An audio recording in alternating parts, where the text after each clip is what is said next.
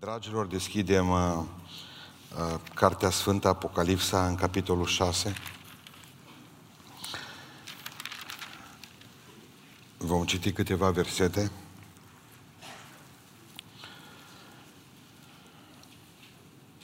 E una dintre cele mai zugrăvite în artă uh, capitole din Sfânta Scriptură. Da.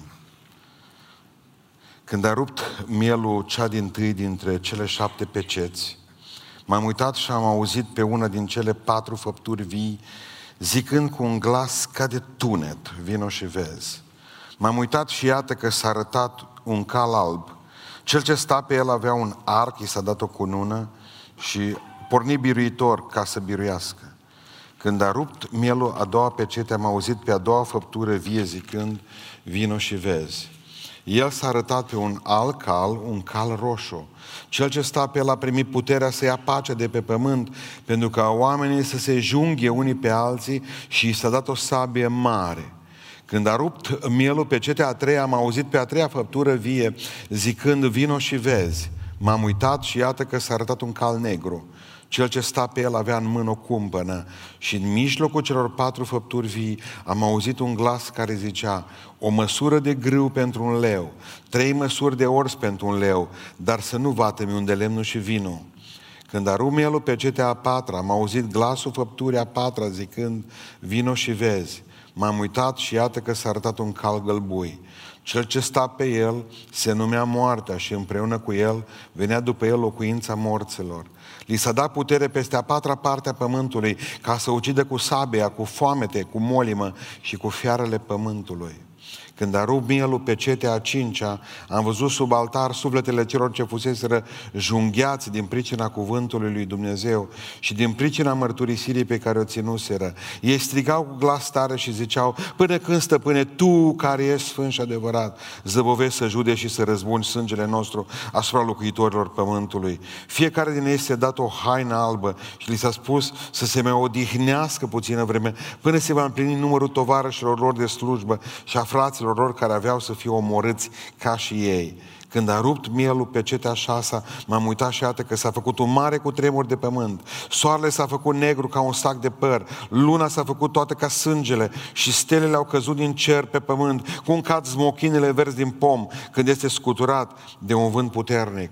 Cerul s-a strâns ca o carte de piele pe care o faci sul și toți munții și toate ostrovele s-au mutat din locurile lor. Împărații pământului, domnitorii, capitanii oștirilor, cei bogați și cei puternici, toți robii și toți oamenii slobi s-au ascuns în peșteri și în stâncile munților și ziceau munților și stâncilor, cădeți peste noi și ascundeți-ne de fața celui ce șade pe scaunul de domnie și de mânia mielului, căci a venit ziua cea mare a mâniei lui și cine poate sta în picioare?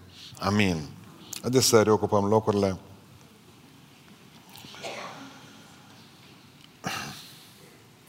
Omenirea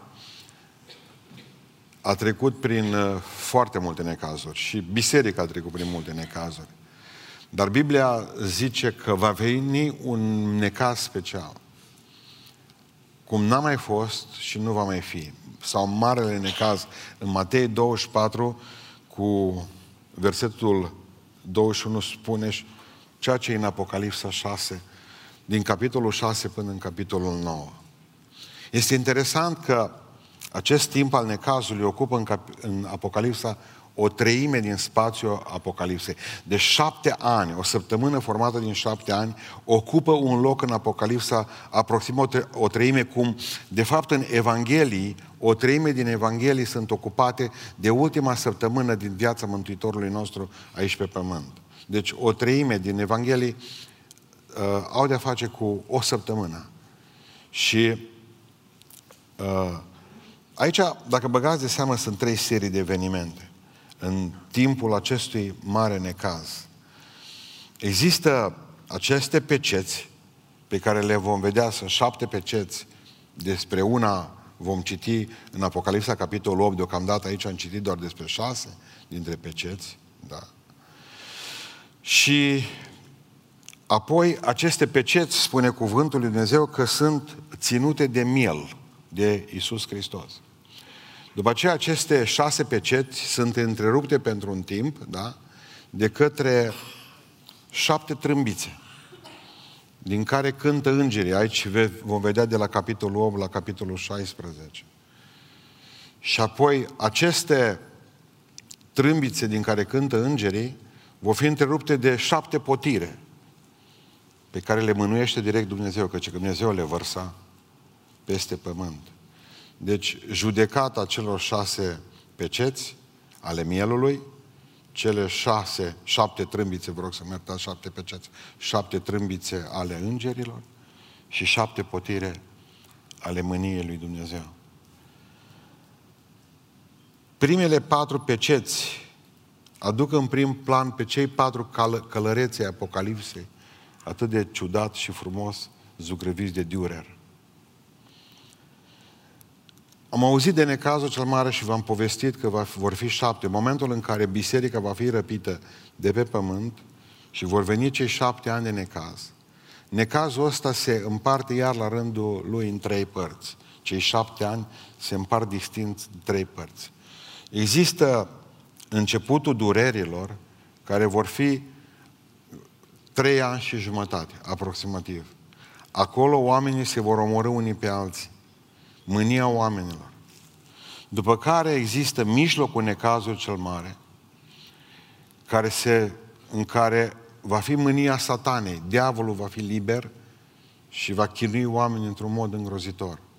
Și va fi sfârșitul necazului, când va fi mânia lui Dumnezeu, când Dumnezeu însuși va pune capăt acestui necaz. Deci începem în această seară, mă gândeam că e atât, atâtea stări mi-a provocat Apocalipsa când în primul capitol a fost așa un sentiment de uimire. Am văzut după aceea, am venit cu un sentiment de tristețe când am început să citim despre bisericile din Apocalipsa care au decăzut. După aceea ne-am înviorat iară în capitolele 5 și 6, 5, 4 și 5, când am văzut pe Dumnezeu acolo în ceruri, în mijlocul bătrânilor și în mijlocul ființelor vii și a îngerilor, lăudat de tot cerul. Și acum din toate intrăm în, în câteva capitole în care vorbesc despre uh, ce înseamnă să nu te pocăiești și să înduri ce nu te-ai putut gândi vreodată că se poate îndura. Haideți să vedem prima pecete calul alb, da? Mergeți cu mine în Sfânta Scriptură. Spune cuvântul Dumnezeu că în versetul 1 și în versetul 2 s-a arătat un cal alb și cel ce sta pe el avea un arc. I s-a dat o cunună și a pornit biritor ca să biruiască. Aici parcă ar putea fi confundat cu Domnul Isus Hristos, numai că nu se poate să facem o paralelă între capitolul 19 și asta. Din ce cauză? Pentru că aici Hristos rupe pe cețile. Adică El nu poate să fie și descoperitor de taină și taină în același timp. Asta a fost ce s-a văzut. El a rupt. El ne-a arătat filmul. Acesta este filmul. Problema aceasta că nu poate să fie Domnul pentru că uh, Isus are toate cununtele în capitolul 19. Aici n-are decât o singură cunună, spune Biblia da? și nu are nevoie de alta, iar spune cuvântul Dumnezeu că acestui cavaler i s-a dat o cunună și a pornit ca, ca să biruiască. Cui să dă cununa înaintea luptei și nu după luptă? Hristos a primit cununile, spune Biblia, după ce a învins. Aici personajul acesta îmbrăcat pe cal alb uh, primește cununa înainte de a fi luptă. Băgați de seamă că spune că are arc, dar nu are săgeată.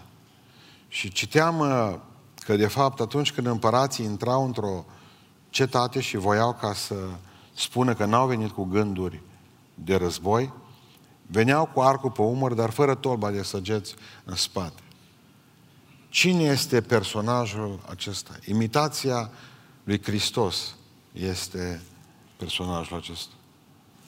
Este Hristosul falsificat, uh, care a fost pus de către oameni. Ce am descoperit eu în Apocalipsa 17 cu 17? Dacă vă duceți acolo împreună cu mine, spune așa cuvântul Dumnezeu. Căci Dumnezeu le-a pus în inimă să-l aducă la îndeplinire, să aducă la îndeplinire planul lui. Să se învoiască pe deplin și să dea fiarei stăpânirea lor împărătească până se vor îndeplini cuvintele lui Dumnezeu. E ales democratic. Hristos nu va trebui niciodată să fie pus ca să fie ales de către noi. El ne-a ales pe noi. Nu noi să-L votăm pe El, știți?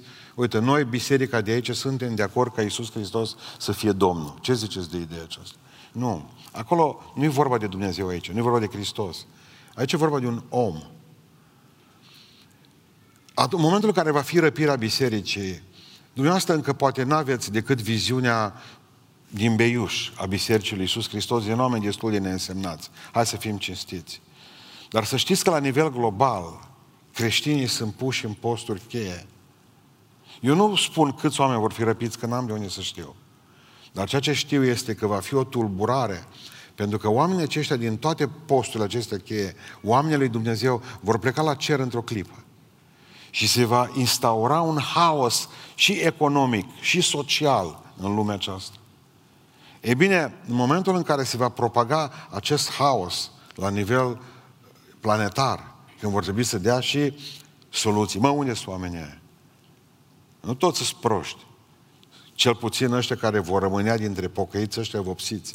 Normal că se vor speria foarte tare și vor da seama că au vor ratat pentru veșnicie uh, a fi mireasă. Pentru normal că se va ști ce se va întâmpla în lumea aceasta. Vor avea nevoie de un om care să liniștească. Un om care să îi pună împreună. Ce își dorește, ce spunea Winston Churchill, el a fost primul ministru a Marii Britanii, aștept clipa, zice, în care să văd înființate Statele Unite ale Europei. Adică o singură politică economică, o singură politică militară, o singură armată, un singur ban, un singur conducător, o singură țară. Vi se pare cunoscut deja termenele astea? Nu-i dorința lor și acum? Nimeni nu poate să vină să spună, domnule, uite, am venit eu să vă prăpădesc, alegeți-mă pe mine șef. Nu, știți cum va zice el, călare pe cal alb. Domnule, eu pun pace în Palestina, între evrei și americani, între evrei și palestinieni. Eu vin să vă scot din problemele pe care le aveți. Uită-te, omul păcii. Sunt convins că va fi un negociator. Nu mai vorbesc mult despre el, pentru că eu despre Anticrist am vorbit foarte mult, o oră, numai în uh, seria Daniel. Dar va fi un om care va fi un om cu vorbă bună. Un om care va ști să adune oamenii pe lângă el, va ști să pună șefii de state să stea liniștiți și să spună că statul vostru trebuie să dispară. Chiar v-a spus întrebarea aceasta cât de doritori sunt basarabeni să se unească cu noi? Păi mai dispare un parlament, mai dispare o grămadă de deputați, de senatori. Și tot la fel de hoți ca noștri și să nu mai fie o problemă. Adică, dumneavoastră trebuie să vedeți uh, cu câtă răbdare omul ăsta va ști să îndepărteze toți șefii ăștia de state, ca să fie el, deasupra tuturor, o singură Europa. Că noi ceilalți, oamenii în general, vor vota lucrul ăsta, că le trebuie să nu mai fie niciun vameș. Ei nu mai vor vameș. Ei vor să fie Europa liberă, să te duci de aici până în celălalt capă să nu mai trebuie nimeni. Ne deranjează și faptul că nu suntem în Schengen, pe noi, pe români. Deci nu veniți să spuneți că oamenii ăștia nu vor vota. Deja lucrurile urâte din Europa, noi le votăm acum. Atunci va fi, ce va fi? Nimic. Doar că vom fi o singură țară, un singur popor puternic și în sfârșit. El va veni cu pace. El va veni cu, nu vin cu război. Dar spune Biblia, imediat, că a fost urmat de un alt cal, calul roșu. Versetul 3, versetul 4, când a rupt mielul a doua pecete, am auzit a doua făptură vie zicând vino și vezi. Și s-a arătat un alt cal, un cal roșu. Cel ce a stat pe el a primit puterea să ia pacea de pe pământ, auzi? Pentru ca oamenii să se junghe unii pe alții și s-a dat o sabie mare. Să nu vă înșele cineva, a zis Iisus Hristos. Aveți grijă că în lume vor veni mulți Hristoși. Și El va spune, eu sunt Mesia. Și noi vom zice, El e Mesia. Și pământul va zice, El e Mesia. Să nu vă înșele cineva, zice Iisus Hristos. De foarte multe ori spune asta în Evanghelie. Am descoperit citind Apocalipsa cu atenție că de fapt cei patru cavaleri sunt unul în patru și patru în unul. De fapt, de același chip, același om. La început i-a luat pe oameni cu pace, Dar tensiunile sunt tot acolo. El știți ce face cu tensiunile, cu frământările dintre popoare? Le pune sub covor. El poate să spună că, el poate să spună, uite, pace pentru Kosovo, pace între albanezi și sârbi, pace între ruși și ucrainieni, pace între tot ce vreți dumneavoastră și bagă sub covor asta. Numai acolo sub covor tot să mișcă lucrurile. Atât îi trebuie până când ajunge sus, după aceea dă drumul la război.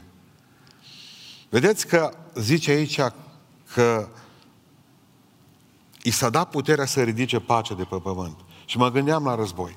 10 milioane de oameni mor în primul război mondial. În al doilea război mondial mor 50 de milioane de oameni. Problema mea a fost această sabie mare care i s-a dat. Și m-am gândit că este o sabie uriașă. Asta înseamnă că va fi un prăpăd la nivel planetar. Cum se vor bate ăștia toți? Știți ce frumoasă e Biblia? Cuvântul pentru sabie mare este, de fapt, Mahairos, care înseamnă șiș, cuțit terorist. Știți ce ea purtau Mahairos? Purtau zeloții. Zeloții erau un grup paramilitar, niște partizani, niște legionari, cum vreți dumneavoastră, uh, evrei. Și erau împotriva romanilor. Păgau și șoci sub uh, haină, mergeau tot rugându-se Treceau pe lângă un militar uh, roman, care era săracul, el în cutia de conserve, cu cască pe cap, leșinat de foame, la mii de kilometri de acasă, trecea pe lângă și, și pleca mai departe după aceea. Ați auzit de cuvântul terorism? Mahairos. Cuțit pentru teroriști din ăla mic. Știți care e spaima numărul unu astăzi în lume? Că nu știi în ce aeroport, că nu știi sub ce terasă, că nu știi în ce împarte a lumii, că nu știi în ce hotel, că nu știi în ce piscină, cineva folosește Mahairos. Războiul a ajuns dintr-un capăt în celălalt al lumii, fără să fie nevoie să deplasezi trupe militare, fără să fie nevoie să îndrepti tunuri, rachete și ce faci cu racheta ta nucleară? Când nu știi cine ți intră în fața casei acolo la, în școala copiilor tăi. E, acesta e războiul ciudat și neconvențional. E bine, atât de frumos cuvântul lui Dumnezeu, că de fapt în urmă cu 2000 de ani, când Dumnezeu îi revelează lui Ioan Apocalipsa, îi spune că războiul nu va mai fi ca în războiul 1 și 2 mondial, când o stat, de exemplu, la războiul 1 la Verdun, 2 ani jumate, mă, toți s-au bătut pe niște șanțuri. Cu tunurile, dă și dă și până... Nu mai! Acum războiul e pe telefon. De acolo se pornește, să detonează bomba. Da, cu altă parte. De unde știa atât de frumos Ioan să spună sabia nu e mare, de fapt e Mahairos, e, e sabia de teroriști. Uitați-vă la că Anticrist vine să ia uh, pacea de pe pământ. Când a fost războiul al doilea mondial, nu tot pământul a fost atins. Au fost continente care n-au cunoscut războiul. Ei bine, acum, tot pământul va fi cuprins de acest război. Pentru că terorismul, el nu are granițe, el se poate duce oriunde și nu are nevoie de asta. Și mă gândeam la ceea ce spunea Pavel în Tesaloniceni. Când vor zice pace și liniște, atunci o prăpădenie neașteptată va veni peste ei și nu va fi schimb de scăpare. Am văzut zilele acestea o detenționare a relațiilor dintre ruși și ucrainieni. Am zis foarte bine. Am văzut lucruri la care nu m-am gândit, că între palestinieni și evrei e mai multă pace. Și parcă dintr-o dată, mă, uite că se poate face. Vezi ce face pacea? Zice, când vor zice pace și liniște, deodată o prăpădenie neașteptată și mare. Acesta este calul acesta al doilea, acest cal roșu, calul sângelui, al războiului. Urmat, spune Biblia, de un alt cal. Știți de obicei ce urmează? Bătrâni, hai să vă aud. Ce urmează după război? Foametea. Întotdeauna după război urmează foametea. A fost pace, o pace artificială până când au ajuns la putere. Și-o dat arama pe față și-o dat drumul la război.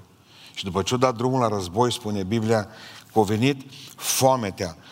Zice că calul negru, cel ce sta pe el avea în mână o cumpănă. O cumpănă. Și în mijlocul celor patru făpturi vii, o măsură de grâu s-a auzit zicând pentru un leu, pentru un dinar, trei măsuri de ors pentru un leu, dar să nu vatem unde lemnul și vină. Spectrul negru al foametei. Asta urmează întotdeauna după război.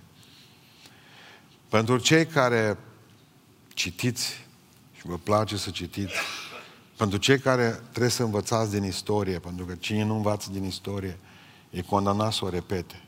Pentru cei nemulțumiți, de exemplu, de mâncare și de părinții pe care îi aveți acasă, îi invit să citească puțin despre Holodomor, despre marea foamete pe care a rezolvat-o Stalin imediat după război, în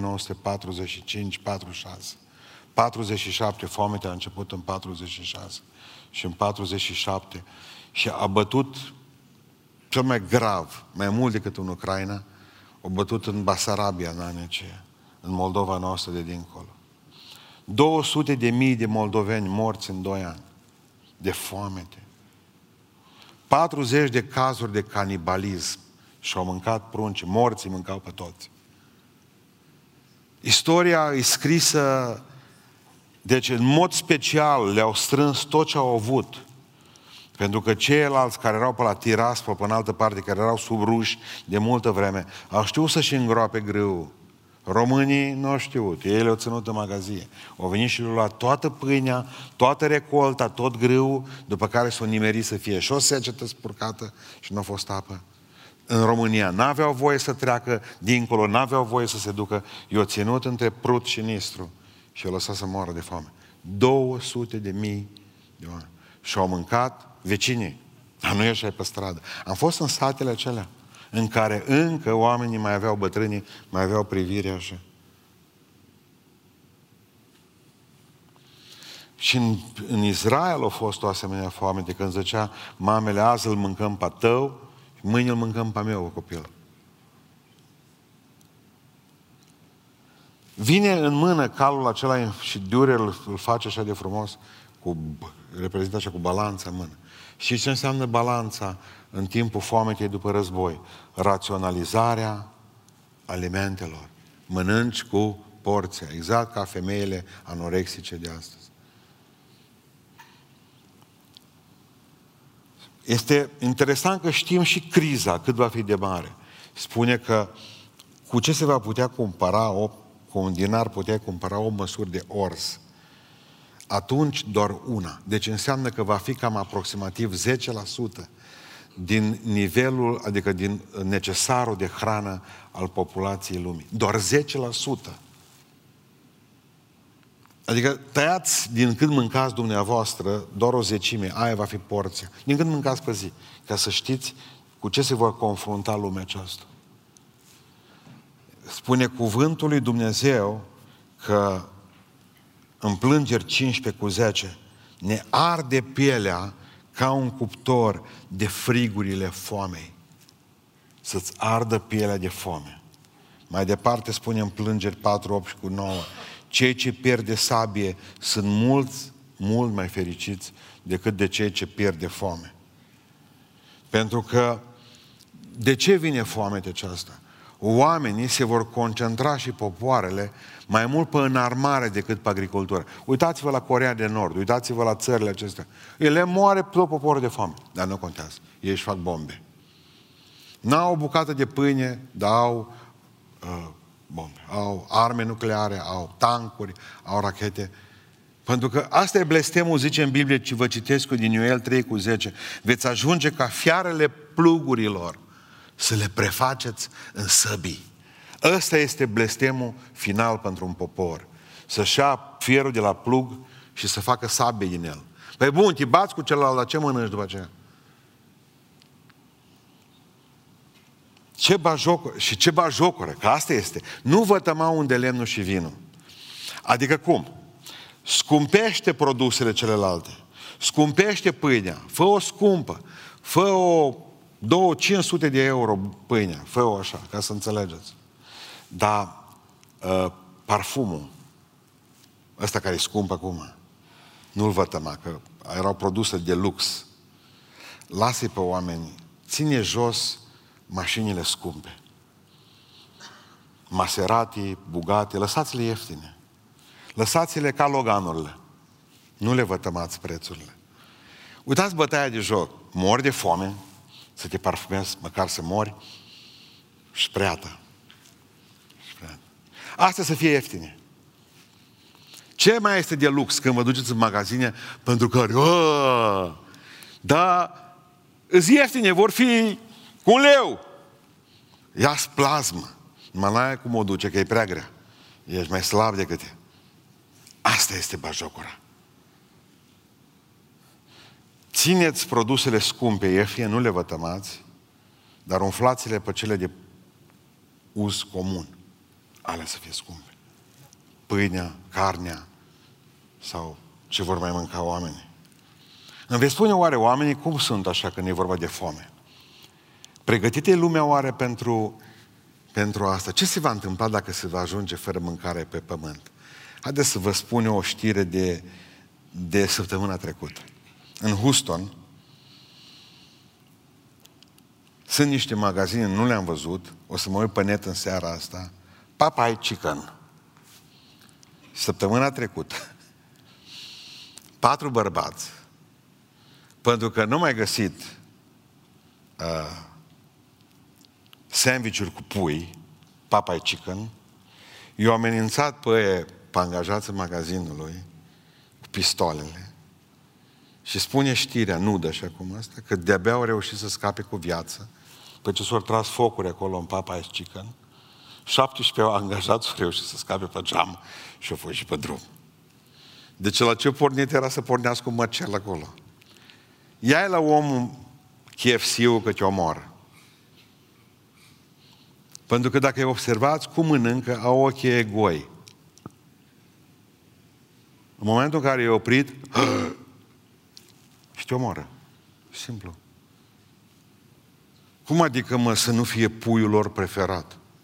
Păi de omorâm pe toți, mă, omorâm președinte, pe Trump. Pentru ce să american, să nu fie pui aici?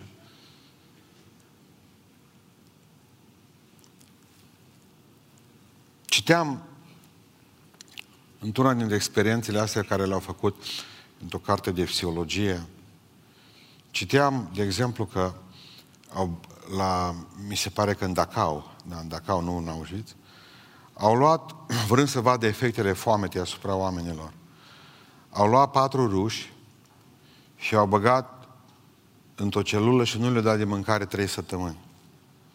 Patru ruși. Trei săptămâni numai apă. După aceea au băgat un danez gras în celulă. L-au mâncat în 20 de minute.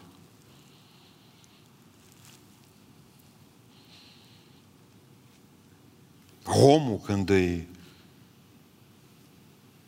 Și spune Biblia că asta va fi. Ca să știți, ca să știm ce ne așteaptă dacă nu ne pocăim. Caii sunt unul după altul.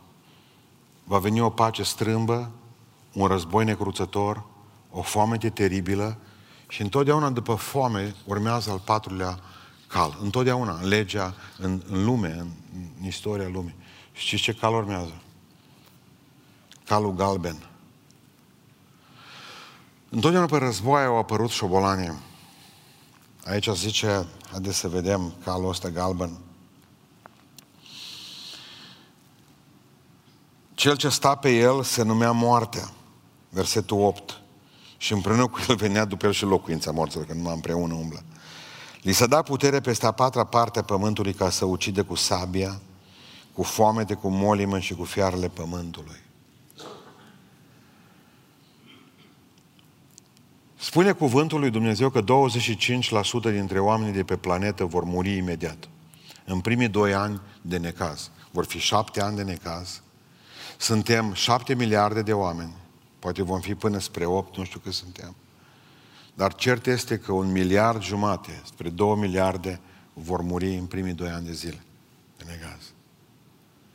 Datorită foametei, datorită războiului, datorită șobolanilor, nu știu dacă dumneavoastră știți ciumele mari. 1600, 1435, 1666, 1800, 1850. Au omorât jumătate aproape din populația de atunci. 30% din, de exemplu, din, din uh, Anglia. Uh, jumătate din orașe, cum ar fi Londra, s-au prăpădit. Aproximativ o treime din populația lumii a murit în 1666. Șobolan. Un șobolan poartă 35 de boli. Va fi lumea plină de șobolani. Plină. Și cum adică să omoare 25%, 2 miliarde, 1 miliard jumătate de oameni sau cât să mai fie acolo? Animale sălbatice, șobolan, animal sălbatic. SIDA, care au îngenunchiat o planetă întreagă până ca în anii ăștia, că acum le mai dau speranță de viață. Provenită de la maimuța verde din Zair, primele manifestări, Green Monkey. Pentru că au fost niște perversi care au vrut să trăiască cu maimuțele și de acolo ne-a venit boala. Și o trebuie după aceea să o dăm de la unul la altul. Eu am fost în casă, în, într-o familie în care unei surori de ale noastre, i au murit doi copii de SIDA datorită vaccinurilor, vac, injecțiilor care nu erau cu unică folosință. Râdea săraca așa, gol. Istoria e făcută de niște nebuni, dar o suportăm toți. Până la urmă. Deci toți suntem oameni care suportăm. Vorbim despre acest război bacteriologic. Dumneavoastră, vă închipuiți un centimetru cub, că nu-i mult, un centimetru cub. Dar un centimetru cub de virus vaporizați în aer omoară 20 de milioane de oameni. Un centimetru cub.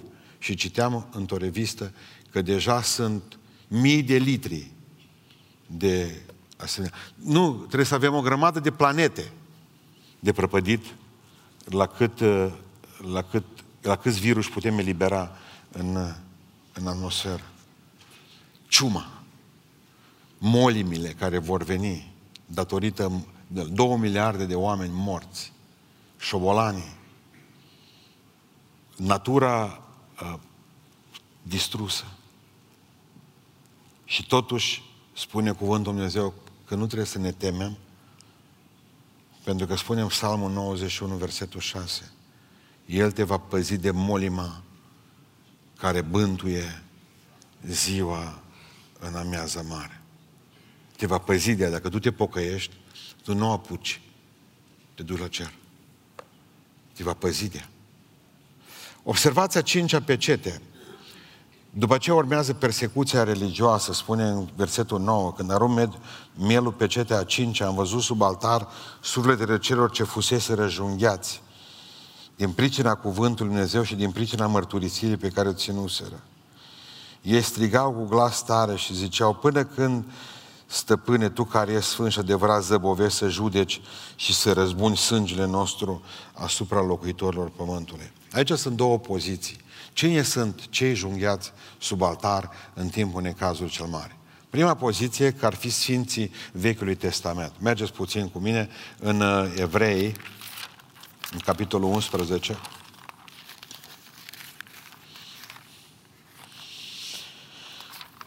Citim împreună să vedem despre ce e vorba. În capitolul 11 în Evrei, versetul 36 la versetul 39.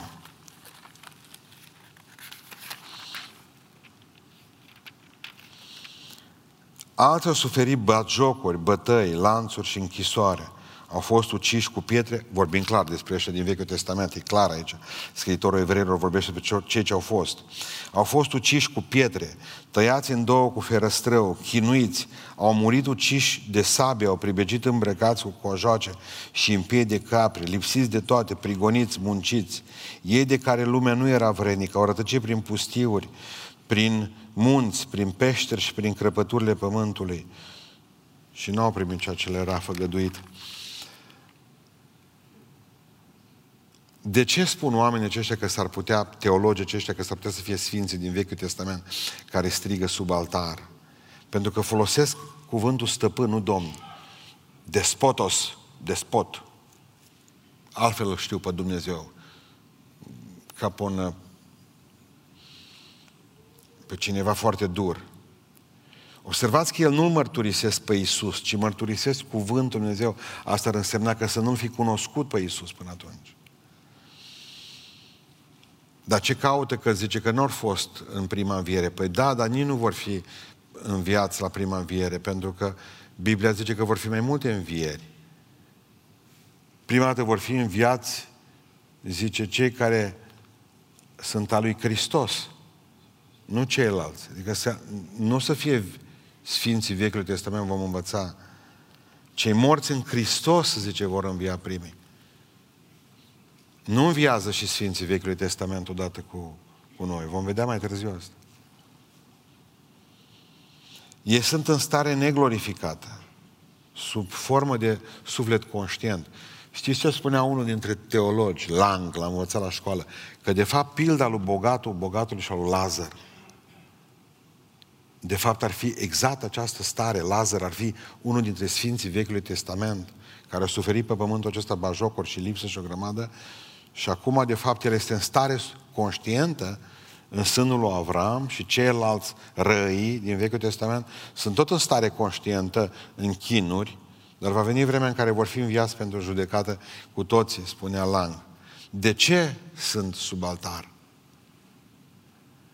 Aici e o poveste mai lungă și nu-i timp acum seara asta, dar v-am spus data trecută, mi se pare că voi încerca să vă spun și să vă exemplific cu date clare, cum că nu, nu Roma e Babilonul, că nu Babilonul e Babilonul, că nu New Yorkul e Babilonul. Voi încerca să vă aduc dovezi clare, biblice, cum că Ierusalimul e Babilonul, care și-a ucis timp de mii de ani profeții.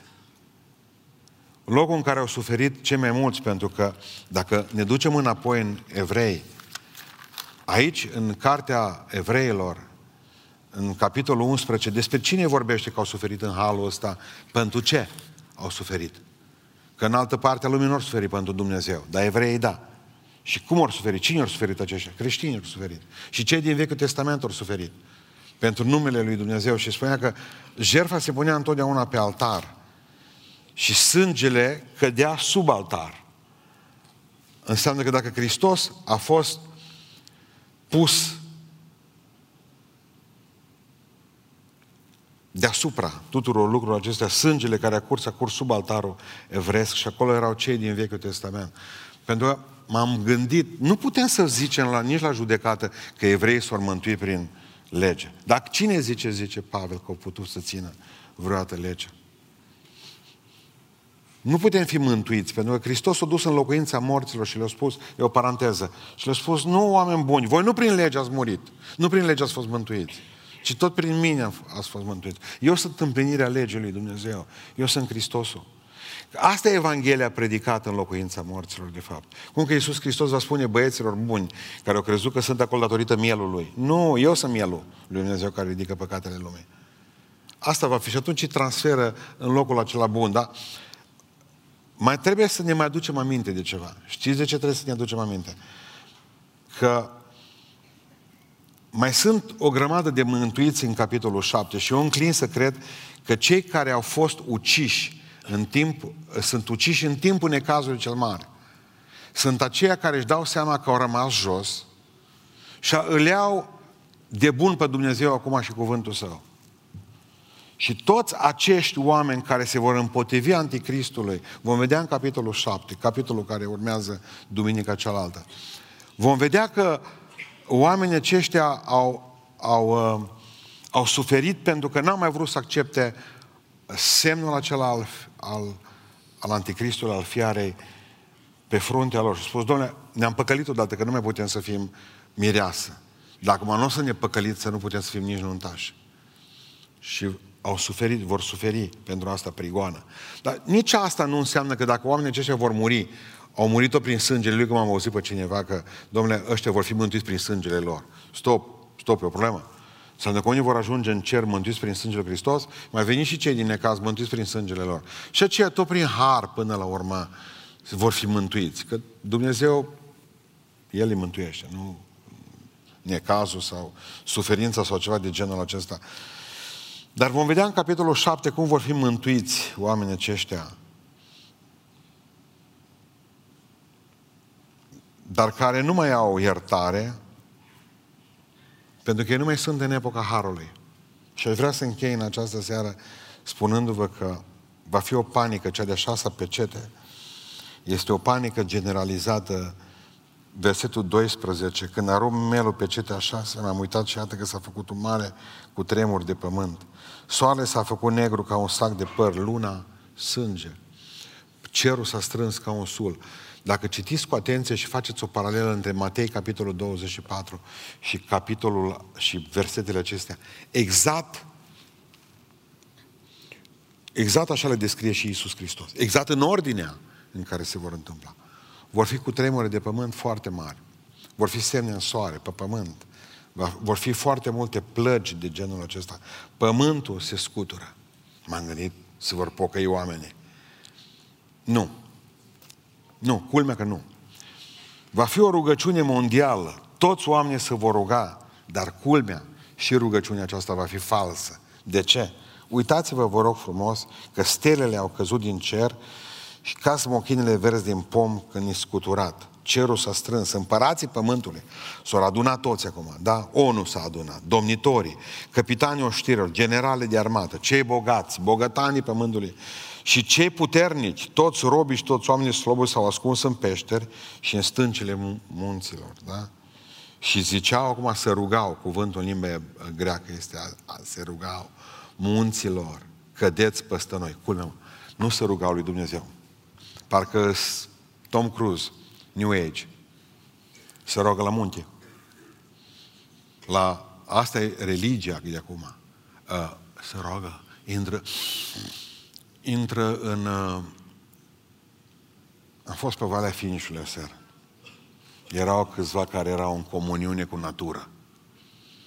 Îmi povestea Beni când mergea și făceau săpături la Sarmizegetuza, visul multora să meargă în pielea goală noaptea, să stea să primească energie de la daci.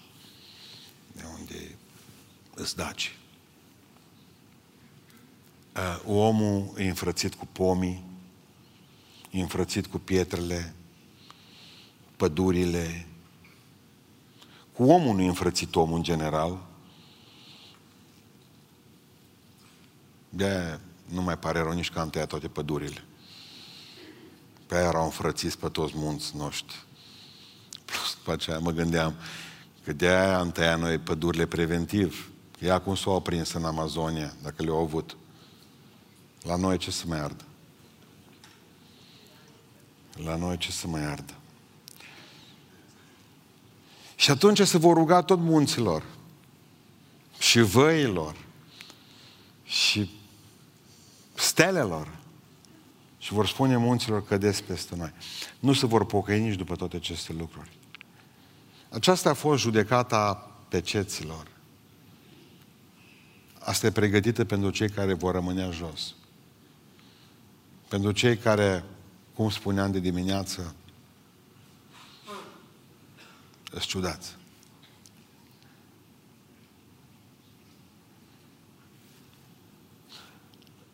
Zice Domnul că eu n-am citit tot versetul azi dimineață, că bou. Își cunoaște stăpânul, măgarul cunoaște, dar omul, poporul meu, nu mă cunoaște, om, poporul meu nu mă cunoaște, ce Domnul. Adică nici cât un bou, nici cât un măgar, Facem facultăți și ne dăm seama că nu știm nimic. Școli, avem bani și credem că avem totul și nu avem nimic. Și nu învățăm o lecție că Dumnezeu tot te lasă. Tot te lasă Dumnezeu. Până într-o zi când se sfârșesc tot. Mesajul și din seara asta este ca celelalte, din celelalte serii. Trebuie să ne pocăim. Poți să scapi de asta. Poți să nu fii acolo. Poți să pleci. Poate să nu te intereseze ce am zis eu. Poate că ai o viață cu Dumnezeu încât ce-mi spune pastorul acum trece pe lângă mine, că nu voi fi niciodată acolo. Poate că nu te interesează ce zic eu, pentru că nu te interesează chiar nimic, nici din Apocalipsă, nici din altceva. Atunci totuși în subconștient mesajul ăsta e pentru tine. Și mă rog așa să fie. Amin. Ne ridicăm în picioare și ne rugăm Domnului pentru că ziua aceea va veni ca un hoț. Dumnezeu nu se va anunța înainte decât prin predici. Îi spune Lui Dumnezeu, Doamne, vreau să mă pocăiesc în așa fel încât să pot să trăiesc frumos. Pentru că nu vreau să am de-a face cu cai apocalipsei. Vreau să am de-a face cu Tine. Și vreau, Doamne, ca să am de-a face cu mântuirea Ta. Pentru că n-am stofă de martir. Și oricum nu vreau să fiu nici nuntaș. Vreau să fiu mireasa Ta. Ne rugăm cu toții Domnului. Amin.